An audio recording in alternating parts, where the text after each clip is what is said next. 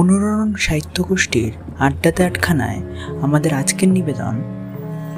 জয়দ্রিতা সরকারের লেখা সত্যজিৎ রায়ের পথের পাঁচালীর পর্দার পিছনের কাহিনী অবলম্বনে সত্য পাঁচালী।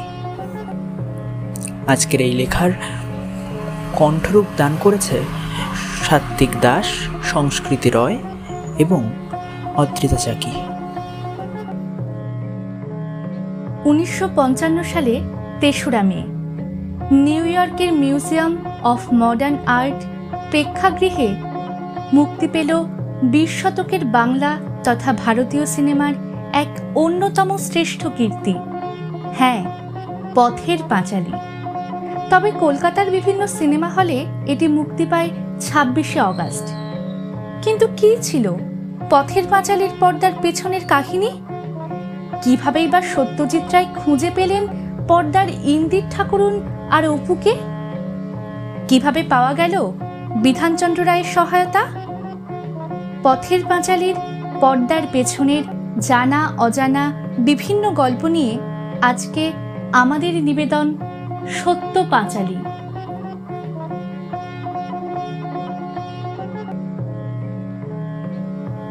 ডিজে কিমার অ্যান্ড কোম্পানিতে তখন বিজ্ঞাপন ডিজাইনের চাকরিতে রত সত্যজিৎ রায়। পাশাপাশি চলছে প্রচুর মার্কিন ছবি দেখা, সিনেমা সংক্রান্ত বই পড়া আর পাশ্চাত্য ধ্রুপদ সঙ্গীতের রেকর্ড শোনা। তখনও তিনি ভাবেননি যে চিত্র পরিচালক হবেন। এই কিমার কোম্পানির তৎকালীন ম্যানেজার ছিলেন ডি কে গুপ্তা। তার ছিল বই প্রকাশের ব্যবসা খুলবার ইচ্ছা। তিনি সেই মতো খোলেন সিগনেট প্রেস। এবং সত্যজিৎকে অনুরোধ করেন প্রচ্ছদ এঁকে দিতে। এভাবেই পাশাপাশি বিজ্ঞাপন ও প্রচ্ছদের কাজ করতে থাকলেন সত্যজিৎ। এমনই একদিন ডিকে গুপ্ত বিভূতিভূষণের পথের পাঁচালীর সংক্ষিপ্ত সংস্করণ আম আটির ভেপু প্রকাশ করবেন ঠিক করেন এবং সেই অনুযায়ী প্রচ্ছদ আঁকতে বলেন সত্যজিৎকে। এই প্রথম। তিনি এই উপন্যাস পড়লেন। ও সেখান থেকেই তার মনে হলো, এটা নিয়ে একটা দুর্দান্ত ছবি হতে পারে। এই প্রথম সত্যজিতের সুপ্ত বাসনা মনে আলোড়ন সৃষ্টি করল। এবার চাই গল্পের সত্য। ইতিমধ্যে সত্যজিৎ ও তার কিছু বন্ধুরা মিলে কলকাতা ফিল্ম সোসাইটিও তৈরি করে। সেই সূত্রে এবং আরও অন্যান্য সূত্রে জুটে যায় বেশ কিছু দক্ষ অ্যামেচার ও কয়েকজন অভিজ্ঞ লোক। কিন্তু সিনেমা শুরু করতে চাই গল্পের সত্য ও টাকা। গল্পের সত্য পেতে কোনো অসুবিধাই হলো না। ততদিনে বিভূতিভূষণ বন্দ্যোপাধ্যায় পরলোক গমন করেছেন। তার স্ত্রী রমা বন্দ্যোপাধ্যায়কে এই সত্য কেনার কথা জানালে তিনি আপত্তি করেননি। তিনি সত্যজিতের পিতা ও পিতামহের অনুরাগী। তাই তিনি ভরসা রাখলেন সত্যজিতের উপর। রমা বন্দ্যোপাধ্যায়ের ভাই চণ্ডীদাস চট্টোপাধ্যায় এই বিষয়ে সত্যজিৎকে প্রভূত সাহায্য করলেন। এই রে, আর একটু হলেই চুরি হয়ে যাচ্ছিল। এরপর দরকার প্রযোজকের। প্রথমে তিনি গেলেন নিউ থিয়েটার্সের মালিক বিএন সরকারের কাছে। তিনি চিত্রনাট্য শুনে ছয় মাস সময় চাইলেন। এরপর তিনি গেলেন কল্পনা মুভিসের মালিকের কাছে। সেই ভট্টাচার্য মশাইও ইন্টারেস্টেড হলেন এবং দশ দিন সময় চাইলেন। এর তিন দিন পর চণ্ডীদাস চট্টোপাধ্যায় ফোন করলেন সত্যজিৎকে। বললেন, মিস্টার ভট্টাচার্য নাকি গল্পের সত্য কিনতে গেছিলেন রমাদেবীর কাছে। তৎকালীন বিখ্যাত পরিচালক দেবকী বসুকে দিয়ে তিনি এই ছবি করতে চান। তবে রমা দেবী রাজি হননি। এর সত্য তিনি একমাত্র সত্যজিৎকেই দেবেন।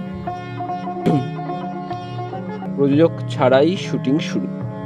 তারপর বেশ কিছু প্রযোজকের কাছে যাবার পরেও কাজ হচ্ছে না দেখে সত্যজিৎ ভাবলেন, আগে কিছু দৃশ্য শুট করা দরকার। এই অ্যামেচার ইউনিটে না হলে প্রযোজক কি দেখে টাকা ঢালবেন? কিছু দৃশ্য দেখে প্রযোজকরা আগ্রহী হতে পারেন। এই কিছুদিনে শুটিংয়ের টাকা জোগাড় করতে সত্যজিৎ নিজের নামে করানো ইন্স্যুরেন্স বন্ধক রেখে পেলেন সাত হাজার টাকা।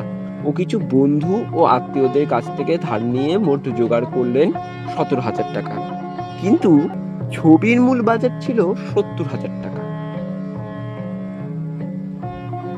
হরিহর, সর্বজয়া, দুর্গা ও এবার প্রয়োজন কলা কুশলীদের সর্বজয়ার চরিত্রে তিনি বাছলেন তার এক বন্ধু পত্নী করুণা বন্দ্যোপাধ্যায়কে। গ্র্যাজুয়েট স্মার্ট শহরের নাট্য অভিনেত্রী মহিলা অচিরেই হয়ে গেলেন নিশ্চিন্দপুরের গ্রাম্যবধূ। পেশাদার অভিনেতা কানু বন্দ্যোপাধ্যায়কে বাছলেন হরিহরের চরিত্রে। এবার অপু ও দুর্গা খুঁজবার পালা। দুর্গাকে পাওয়া গেল সত্যজিতের ইউনিটের আশিস বর্মনের স্ত্রীর বান্ধবীর স্কুল থেকে। নাম উমা দাশগুপ্ত। উমাকে দেখেই পছন্দ হয়ে যায় সত্যজিতের। উমার বাবা মাও রাজি হয়ে যান। এবার অপু খোঁজবার পালা। বিভিন্ন স্কুলে গিয়েও পছন্দসই কাউকে না পেয়ে সত্যজিৎ কাগজে বিজ্ঞাপন দেন। পাঁচ ছ বছরের সুশ্রী ফর্সা ছেলে চাই অভিনয়ের জন্য। বিজ্ঞাপন দেখে অনেকে আসতে থাকলেন। একজন তো তার মেয়েকে ছেলে সাজিয়ে পর্যন্ত নিয়ে আসে। এই পদ্ধতিতেও পছন্দসই কাউকে পাওয়া গেল রবীন্দ্রনাথ ছেলেবেলায় সত্যজিৎকে উৎসর্গ করে একটা কবিতা লিখে দেন। বহুদিন ধরে বহু ক্রোশ দূরে, বহু ব্যয় করি, বহু দেশ ঘুরে। দেখিতে গিয়েছি পর্বতমালা, দেখিতে গিয়েছি সিন্ধু। দেখা হয় নাই চক্ষু মেলিয়া, ঘর হতে শুধু দু পা ফেলিয়া। একটি ধানের শীষের ওপর, একটি শিশির বিন্দু। সত্যজিৎ নিজের জীবন দিয়ে লাইনগুলো উপলব্ধি করেছেন অপুকেও এই ঘরের সামনেই পাওয়া যায়। সত্যজিতের ফ্ল্যাটের উল্টো দিকে খেলার মাঠে প্রতি বিকেলে বেশ কিছু ছেলে খেলতে আসতো। একদিন সত্যজিৎ রায়ের স্ত্রী বিজয় রায় সেখানে দাঁড়িয়েছিলেন। সেখানেই একটি ছেলে তার নজরে আসে। তিনি তক্ষুনি তার স্বামীকে ডেকে নিয়ে আসেন। সত্যি তো, এই অপুকে যেন সত্যজিৎ এতদিন খুঁজেছেন। খোঁজ নিয়ে জানা গেল ছেলেটির নাম সুধীর চক্রবর্তী।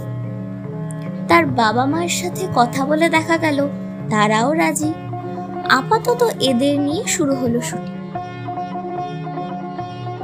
প্রথম দিনের শুট।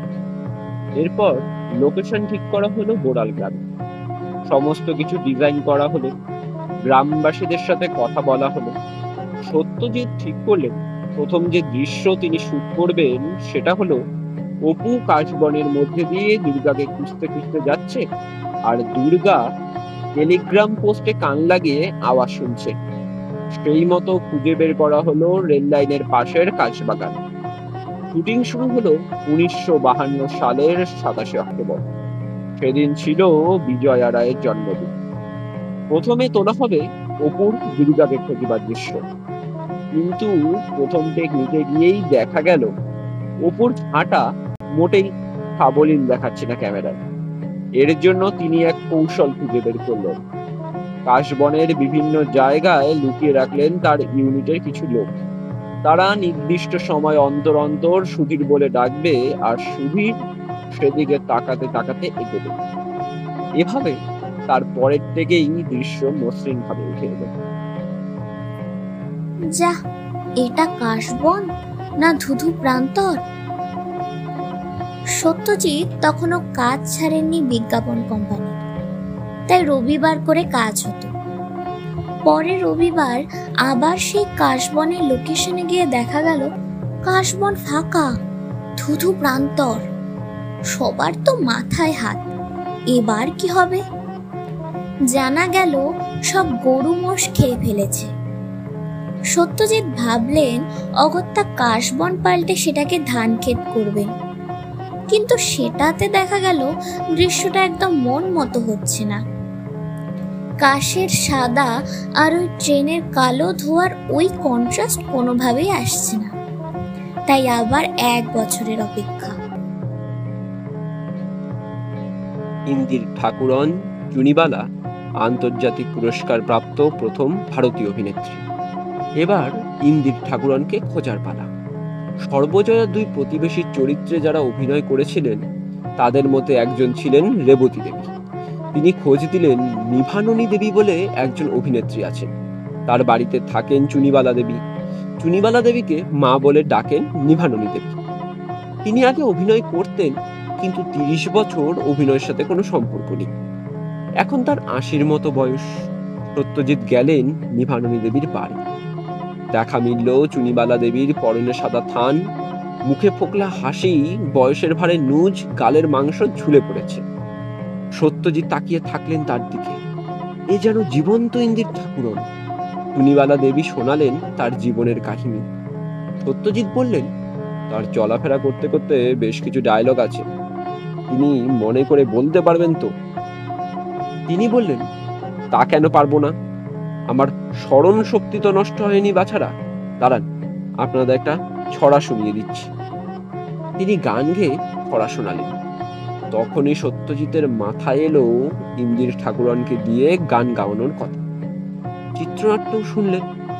ধকল শুইতে পারার কথা জিজ্ঞেস করতে তিনি বললেন, তা পারব। বোধহয় এইরকমই একটা সুযোগের জন্য জীবনের শেষ শক্তিটুকুও ধরে রেখেছি। এরপরে নিভাননী দেবী জিজ্ঞেস করেন, কাজের দিনে তাকে দশ টাকা করে দিতে পারা যাবে কিনা তখন অনিল বাবু বললেন, কুড়ি টাকা করে দেব। এভাবে পর্দায় এলেন ইন্দির ঠাকুর এই পথের পাঁচালির জন্য তিনি ম্যানিলা ফিল্ম ফেস্টিভ্যালে সেরা অভিনেত্রী পুরস্কার পান। সেই প্রথম কোনো ভারতীয় অভিনেত্রী বিদেশে পুরস্কৃত হন। স্ত্রীর গয়না বন্ধ।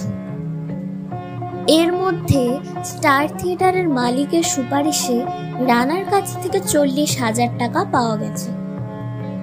সেই দিকে চলছে শুটিং। হঠাৎ জানা গেল, রানা আগে যে ছবিতে টাকা ঢেলেছে, সে ছবি একদম। তাই সে ঠিক করেছে ব্যবসা উঠিয়ে ফেলবে। তার হাতে একদম টাকা নেই। তখন শুটে যে দৃশ্য তোলা হচ্ছিল, তার অর্ধেক অংশ তোলা হয়েছে। আর অর্ধেক এখন না তুললে ওটার কন্টিনিউইটি মেলানো যাবে না। অন্তত একদিনের শুটিংয়ের দুশো পঞ্চাশ টাকা তখন চাই। রানা সে টাকাটাও জোগাড় করতে পারলেন না। অনিল চৌধুরী তখনই বিজয় রায়ের কাছে গেলেন। যদি তার কিছু গয়না বন্ধক রেখে কিছু টাকা পাওয়া যায়? বিজয়া দেবী তৎক্ষণাৎ দিয়ে দিলেন তার কিছু গয়না। তা বন্ধক রেখে বারোশো টাকা পাওয়া গেল। সে দিয়ে আরও কিছুদিন শুটিং চলল, তারপর আবার। আট মাস বিরতি, বিধানচন্দ্র রায়ের প্রবেশ আট মাস শুটিং বন্ধ রইল। এই সময়ও কিন্তু সত্যজিৎ আশা ছাড়েনি। তার দুই বন্ধু বংশী, যে ছিল শিল্প নির্দেশক ও সুব্রত, যে ছিল ক্যামেরাম্যান, এদের সাথে গিয়ে গ্রামে বসে থাকতেন সত্যজিৎ। নানা রকম আওয়াজ, মনোযোগ দিয়ে শুনতেন। দেখতেন সাধারণ গ্রাম বাংলার নিজস্ব দৃশ্য, আর যার ফলে ছবিটি এক অন্য মাত্রা পায়। আট মাস পর অনিল একদিন নিয়ে আসলো বিধানচন্দ্র রায়ের খবর। তিনি এইসব বিষয়ে অত্যন্ত উৎসাহী। এছাড়া তার যুক্তি ছিল, সত্যজিৎ ব্রাহ্মণ বিধানচন্দ্র ব্রাহ্মণ। পশ্চিমবঙ্গ সরকার যদি এই সিনেমা প্রযোজনা করে, তাহলে তো আর বেগ পেতে হয় না। এ কথা শুনেছিলেন সত্যজিতের মা সুপ্রভা দেবী তার এক বান্ধবী বেলা সেনের সাথে সুধানচন্দ্র রায়ের খুব ভালো সম্পর্ক। তাই তার মাধ্যমেই যোগাযোগ করা হলো এবং বেশ কিছু ধাপ পার করে টাকাও পাওয়া গেল। সাল উনিশশো চুয়ান্নয় আবার শুরু হলো শুটিং। আবহ সংগীত, editing, New York release, Aurora film. Shooting শেষ হলো। ফেরালেন রানার চল্লিশ হাজার টাকা, আত্মীয়দের ধারের টাকা ফিরিয়ে আনলেন স্ত্রীর বন্ধক দেওয়া গয়না। এবার আবু সঙ্গীতের পালা। সত্যজিতের আগের থেকে ইচ্ছা ছিল রবি শঙ্করকে দিয়ে মিউজিক করানোর রবি শঙ্কর কলকাতায় এলেন, কিন্তু তার হাতে সময় মাত্র একদিন। সেই একদিনেই তোলা হলো মিউজিক। কাজ হলো এগারো ঘণ্টা। তবে একটা গুরুত্বপূর্ণ সিন বাদ থেকে গেল। সেই কাজ পূর্ণ করলেন ক্যামেরাম্যান সুব্রত মিত্র। তিনি আবার একজন দক্ষ সেতার শিল্পীও বটে। উনিশশো চুয়ান্নয়ে নিউ ইয়র্কের মিউজিয়াম অফ মডার্ন আর্টের অন্যতম ডিরেক্টর মনরো উইলার আসলেন কলকাতায়।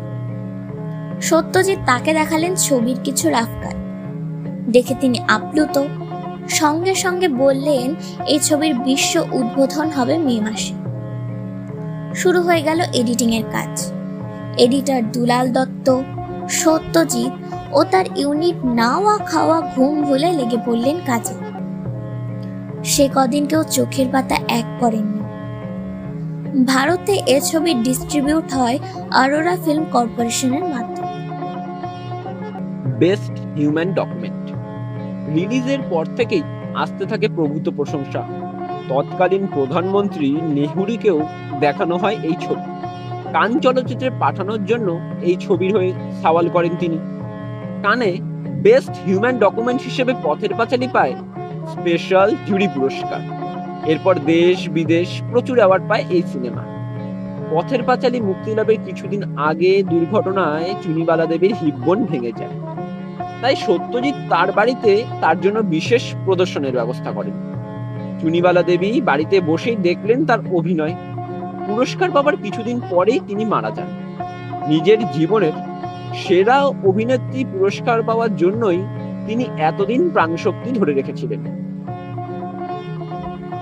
শেষ হয়েও হলো না শেষ। এইভাবেই তৈরি হয় সিনেমার ইতিহাসের অন্যতম উজ্জ্বল নক্ষত্র পথের পাঁচালী। যার পেছনে ছিল বহু মানুষের নিরলস পরিশ্রম, ভরসা ও আশীর্বাদ। সুকুমার রায়ের ছেলে হয়েও প্রযোজকদের দাঁড়ে দাঁড়ে ঘুরতে হয়েছিল সত্যজিৎকে। আর এটাই আমাদের প্রমাণ করে দেয়, স্ট্রাগল না থাকলে সফল হওয়া যায় না। আজ এ পর্যন্তই। আরেকদিন আপনাদের বলব, অপরাজিত ও সংসারের পর্দার গল্প আপনারা এতক্ষণ শুনছিলেন আমাদের নিবেদন সত্য পাঁচালী মনোরণ সাহিত্য গোষ্ঠী নিবেদিত আড্ডাতে আটখানায় আপনারা এমনই কিছু গল্প শুনতে পারবেন Spotify, Amazon music, Google podcast, Apple podcast সহ নানান লিডিং পডকাস্ট প্ল্যাটফর্মগুলিতে এবং আমাদের ইউটিউব চ্যানেলেও। আপনারাও যদি নিজেদের স্বরচিত গল্প আমাদের পাঠাতে চান এবং আমাদের এই নিবেদিত পডকাস্ট সিরিজে নিজেদের সৃষ্টি তুলে ধরতে চান, তবে নিচে ডিসক্রিপশনে দেওয়া ইমেল আইডিতে পাঠিয়ে দিন ডক ফরম্যাটে কিংবা পিডিএফ ফরম্যাটে